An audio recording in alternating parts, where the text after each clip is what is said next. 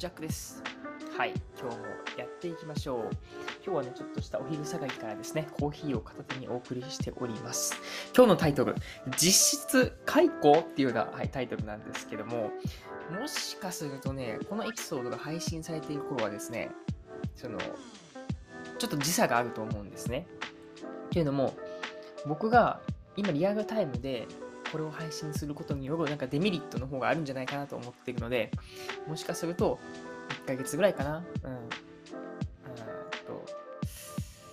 先、てか前のエピソードになっているかもしれないです。ちなみに今はですね、2023年3月の9日でございます。まあ、ボツになっているかもしれませんが、はい、ひとまず行きましょうということでございます。タイトルにもある通りですね、実質解雇なんじゃないか説みたいなのがですね、はい、あるっていうところでございます。うん。まあ今ね、僕、デンマークはコペンハーゲンで、えっ、とね、日本料理レストランで、はい、アルバイトをしている身なんですけども、まあざっくりと言いますと、この僕が今入っているシフトがですね、もう半分以下に削られるというね、はい、ことがありましたというところからですね。まあでもそこでなんかワンサか言っても仕方がないので、なんかそういったことからですね、ちょっとこう自分にためになるっていうか、なんか分析ができたらなと思って撮ってます。はい。なんで実質解雇になったのかとか、うん。その真相とはっていうところをね、ちょっとお送りしていきたいなというふうに思います。それでは本編スタートです。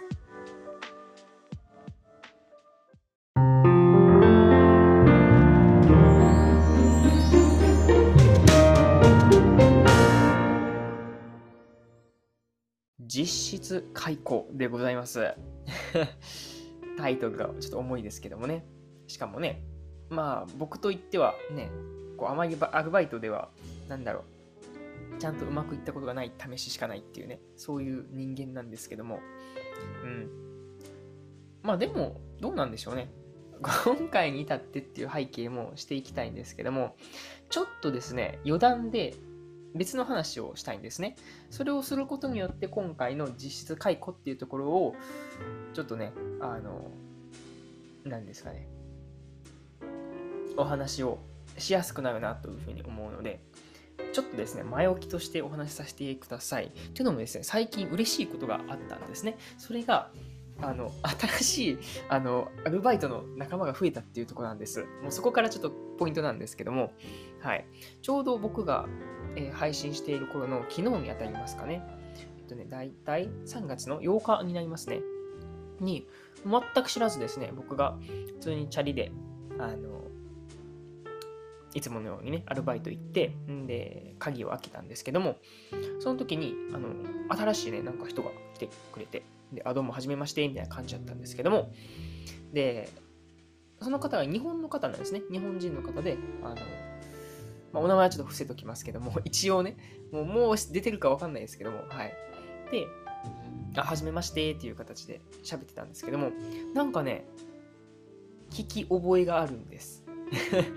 なんか聞き覚えがある、その方だったんですね。うん、で、こう話をしていくうちに、うん、今までどうされてたんですか？とか、こう過去のね、あの、こう近況の話とかを聞くわけですよね。そしたらその方も、どうやらフォルケホイスコーレに行ってましたって話をしていて、あ、フォルケに行ってたんですね、みたいな。で、そっから、まあ、ボランティアして、このコペンハーゲンに移り住むみたいなことをされて、ほんと1週間経ったか経ってないか、それぐらいの時だったんですけども、そこでふと蘇ったんです。まさかのまさかの、はい。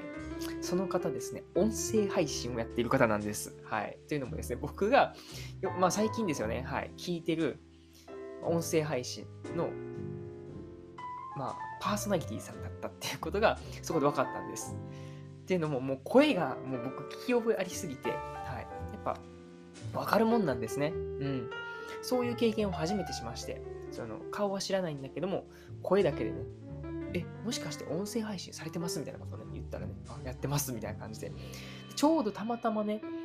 その最近僕がコメントを入れたんですよね。それに対して、なんかあの、デンマークもそうですし、フォルケホイスコーレについて紹介であったりとか、過去の経験者の方を交えてゲストを交えてお話をするみたいな、そういったチャンネルをされていて、で僕もそれを聞いてたんですよね。んで、確かね、なんかね、エピソードは、そのデンマークのサウナ事情みたいな話があって、それについてもすごい興味があったんで僕も聞いてて、で、ちょうど最近ですよ、本当に1週間前とかにコメントを残してたんですよ。で、それもあのコメント返ってきて、あ、デンマークでもこういうなんかサウナがあるんですね、みたいな、そういう会話をしてたんですよね。そこからの1週間後ですよ、こうやって。まさかのアルバイトで同じレストランでそうやって働くことになるみたいなことになって。っていうね、もう驚きのあまり、そしてもうなんか嬉しさのあまりですよね。その奇跡と言っても過言ではないんですよね。うん。まあまあ、もしかするとデンマークという国が小さいっていう部分を言ってしまえば終わりなのかもしれないですけども、まあ、そういったなんかね、この運命的な出会いを果たしまして、でそこからこう話をはもう聞いていったりね、僕も話をしていく中ですごい面白いんですよね。で、あの、まあ、その、アルバイトの経緯とかも話を聞いていると、なんかどうやらね、その Facebook コミュニティかなんかで、あの、アルバイトちょっと探してるんですけども、あの、空いてるとこないですかっていうことから、あの、このね、僕が今働いているところのオーナーさんが受け入れてくれたっていうような、そういう背景があるんですけども、でその方曰く、そのね、えー、まあ、新入りの方曰くですよ、僕と同じ時間帯の僕と同じその役割をあの任されましたっていうふうに言われたんですね。僕は一応クリーニングスタッフっていうことであの店舗がオープンする前のその時間であの準備をするっていうような感じなんですね。でたまに仕込みとかもやったりって感じなんですけどももうまさしく僕のその今までずっと入ってたシフトのところがそこまんまかぶってたんですね。で最初は、あ、なんかね、その、人が足りてないって言ってたんで、あの、まあ、追加補充として、あの、なのかなっていう話をしてたんですよね。で、かつ、まあ、キッチンとかもなかなか忙しいですし、あの、僕らでそういう、なんだろうな、サポートをするっていう意味で、こう、2人体制みたいな感じになるんかなという話をしてたんですよね。で、僕はもう冗談半分で、いや、もしかすると僕、ほぼ解雇かもしんないっす、わははとか言ってたんですね。で、わははって言って、まあまあまあ、まあ、そんなことはか、まあ、ないと思いますけどね、みたいなことを言いながら、えー、えー、とその日を後にしまして、当日、今日ですよね。で今日も普通にアルバイトが入ってるなというふうに思ってたんですけども、あの Slack でね、基本はその、急遽お客さんが少なかったりとかしたら、あの全然やることがないっていうので、あの、急遽その休みになるっていうケースがあるんですけども、今日もう本当に家に出る、本当に10分前とかにそのキャンセルが来て、あ、結構、今日は結構ギリギリやなとか思いながらね。で、ちょうどその、新入りさんのね、あの、ことも聞きたかったので、その、まあ、オーナーさんというか、その、シフト管理してる人に聞いたんですよね。あの、昨日ね、あの、新入りの人がここ、こう来て、とかいう感じで、で、僕はこうトレーニングとかしながら、あのキッチンのお手伝いとかしたんですけども、これからどういう体制になっていくんですかって聞いたらですよ。はい。なんと、えー、僕がほぼほぼ、えー、シフトが削られるという 正しい、まあまあ、なってしまったっていう感じなんですね。もともと僕が週4日働いてて、マックスそのレストランが週4日でオープンしてるんですけども、もう全部のその4日ともですね、クリーニングシフトっていうのに入ってたんですけども、レギュラーで入るのが1日、週1ですね。はい。4分の1になっちゃって。うん。んで、そうですね。あの、たまに、えっ、ー、とね、多分木曜日とか、土曜日とかに入るかもね、みたいな感じだったんですね。で、まあ、ちょっと驚きでしたけども、予想はちょっとしてたんですよね。あのね、あのまさかこういうことになるかもしんないよねっていうのは、一応想定はしてたので、なんか、ああ、まあまあまあとか思いながらね、ちょっとこうショックではあったんですけども、うーん、何がショックかっていうとですよね、やっぱその、情報共有がされてないっていうのが一番まずいんじゃないかなと思ったわけですよね。うん。っていうのも、僕がこれ聞かなかったらこれどうなってたんだろうっていう部分がすごいあって、うん。昨日僕もそれ初めて知ってね、その新入りさんが、あの、来て、なんで、僕がそうやってね、新入りさんに、シフトってどういう体制なんですかって聞いたからそうなったわけですけども、これね、僕、何も言わんかったらどうなってたんだろうっていう話ですし、まあでも、ね、それをうだうだ言ったところで 僕は何も変わらないんで、何も言わないんですけども、うん。なんかちょっとね、矛盾というかこう、なんだろうな、重なってないとこ、なんていうのかな。うん、なんか矛盾がちょっとあるんですよね。というのも、あの、そもそもこのスタッフ、働いているスタッフが足りないっていう現状があるみたいなんですね。まあ、これはもう、もしかすると、実はほんまに足りているっていう可能性もあるんですけども、僕の、うん、聞いた話とかね、思っているには、人は足りないっていう状態なんですよね。うん。キッチンもそうですし、でクリーニングスタッフもこの前1人、えー、辞めちゃったりとかで少なくなってるんです。なので、多いとは言えない状況で、じゃあ増やさないといけないのに、その、新しく入れました。そこまでは分かります。でも僕が次、なくなりましたやったら結局1入れてマイナス1になって結局プライマーゼロやんけっていう部分があってなんかいまいちこの人材におけるそのパワーメントをどこに配置するかみたいなのってどうなんでしょう？うまいこと管理されているのかなっていう部分がちょっと疑問に思ったんですよね。うん。っていうのが一つ。そして、まあ二つ目ですよね。その、まず、僕はね、そうやって雇用されている側なので、僕は何とも言えないわけですけども、まあでも、一ね、僕も、その、個人経営者として、その、経営側からこう立ってみようみたいなこともちょっと考えたんですよね。うん。そしたらやっぱり、まあコストっていうのもかなりね、その人材にもかかりますので、まあそういう面からね、あ確かにコストか、まあ、削減というかね、もうまあまあ一つ手なんだろうなとは思ってましたし、うん、そこはもう全然、なんだろうな、うん、ありなんだろうなと思うんですよね。とはいえですよね、あの、人と人でこう働いていくわけだから、そういう、なんだろうな、人としてのこう対応みたいなのは、結構大事なんだよなっていうふうに思ったんです。でもこれはもしかすると僕が、なんか、うん、丁寧にしすぎているのか、わかんないですし、これはまたね、国が違えばわかんないですし、まあ、そこは全てね、あの僕の言っていることが正しいとも思わないんですけども、なんか、なんだろうな、受け手としては、そのね、まあ、雇用してやっていくからっていう部分で、結構その、ね、まあ、言ってしまえば、その、なんていうんですか、主導権みたいなのもね、あちら側にあるわけで、だから別にね、その働くのは今日なしって言われたらなしっていうのは OK なんですけども、でもなんか、なんだろうな、人としてそのね、やっぱりこういろいろこう話をしていく中でとか、あのそういえば、うん、来週からそうやってあの新しい新入りちゃんが、えー、来るので、えー、ちょっともしかすると仕事入れないかもねみたいな感じのことが、あのね、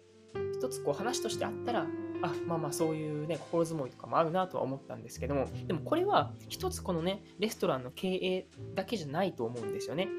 何が言いたいかっていうとその基本経営者っていうのはね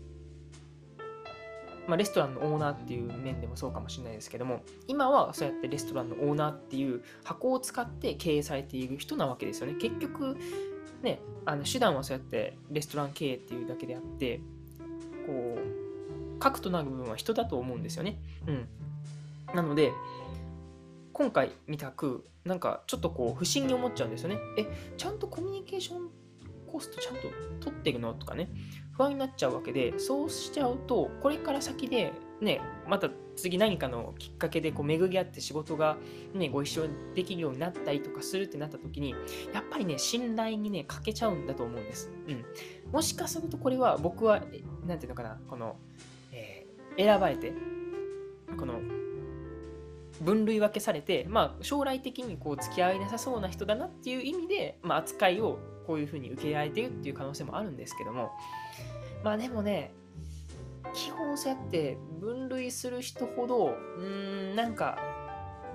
器用にできている人はいるかっていうと、あんまりそうじゃないなというふうに思うんですよね。僕個人としては。なんか本当に僕のこ、まあ、個人的な意見ですよ。もう尊敬できるっていうかね、あ、この人いいなって思う部分は結構分け隔てなくですよね。あの、まあ、接するっていう部分ですよね。僕もそれを心がけるようにはしてるんですけども、でもそれを考えながら思ったんですけども、僕も分け隔てなくできてないと思ったんです。結局そこ、なんか、お前もかいっていうね、話になると思うんですけども、あの、ね、一緒にこの働いているそのスタッフさんでも、あの、なんだろうな、ちょっと話しづらいとかね、本当に、あの、こっちから話そうとするんですけども、なんかこう、空気的に話しづらいなとか、あの、なったら、もう僕がもういいやっていうふうにこうね、あの切るというか、まあもちろん雑談も大事なんですけども、うん、なんか僕も自分からこう壁を作ったなっていう、なんか思いが少しあるんですよね。今回のそのレストランの中で。うん。なので、結局周りに回って自分に帰ってきて、あ、確かになと。うん。あの、僕もね、たかが最長で6ヶ月間しか働かない場所だから、まあそんなにね、あのなんだろう、僕のその興味であったりとか、仕事の中でこれから付き合っていけそうな人じゃなかったら、なんかちょっとこう適当に接してもいいやとはね思わないですけども、なんかちょっと諦めてた部分とか正直あるんですよね。うん。なので、うん、なんかそこは僕も反省だなと思ったんです。わかりますか？あの、まあ、相手の振り見て我が振り直せっていうのがまさにそこだなと思ってて、その、うん、最初はね、このレストランのオーナーさんのことについて、あれ、なんでそういうコミュニケーションの取り方なんだろうなというふうに思ったりとか、すごいね、謎だったんですけども、よくよく考えたら、結構僕もそれしちゃってるんじゃないかなっていう部分があったわけですね。うん。で、いながら、まあ、ね、今回のことはどうなるか、ちょっとまだ、ね、一寸先もわからない状態ですけども、うん。まあね、ちょっと僕も気をつけないとなと思いました。やっぱね、一生の中でね、また出会うこともあるだろうし、まあもちろんね、新たな出会いがあってってことなんですけども、でも正直ね、その将来いつどこでまた同じ同じ人とこの会うかっていうのは分かんないので、やっぱり丁寧にね、あの接していき接していきたいというか、もう本当に、なんだろうな、うーん、この人はいい悪いとかいう判別をする暇もなくですよね。もう誰にでもこう、丁寧に接するっていうことを心がけながら、なんかそうですね、過ごしていきたいなというふうに思いました。うん、これはもしかするとね、このフリーランスっていうものがそうさせているのかもしれないですけども、やっぱり、ね、商品は僕自身のね、その、まあ、性格であったりとかっていう部分もあるので、うん。なんか僕はそれがいいなと思うんですよね。もう、オンオフっていうか、どうなんでしょうね。この使い方は、なんかよくわかんないですけども、うん。まあ、ひとまず、何が言いたいかというと、実質解雇を食らったということでございました。はい。なので、まあ、その後ですよね。この後アパートも今探してて、ちょっと候補が見つかりそうなんですけども、そのアパート近くでもうまた新たな仕事を探すっていう部分もそうですし、うん、なんかね、また、うーん、新たな一歩が踏めそうな感じですね。まあ、時間が空くっていうことはそれだけね、また新し新しいことができるので、うん。はい。やっていくだけでございます。はい。そんなね、つべこべ言っても、結局現状は変わらないので、次々に、はい、進んでいけたらなというふうに思っております。そんな感じで終わりましょう。実質解雇でございました。お相手はジャックでした。またね。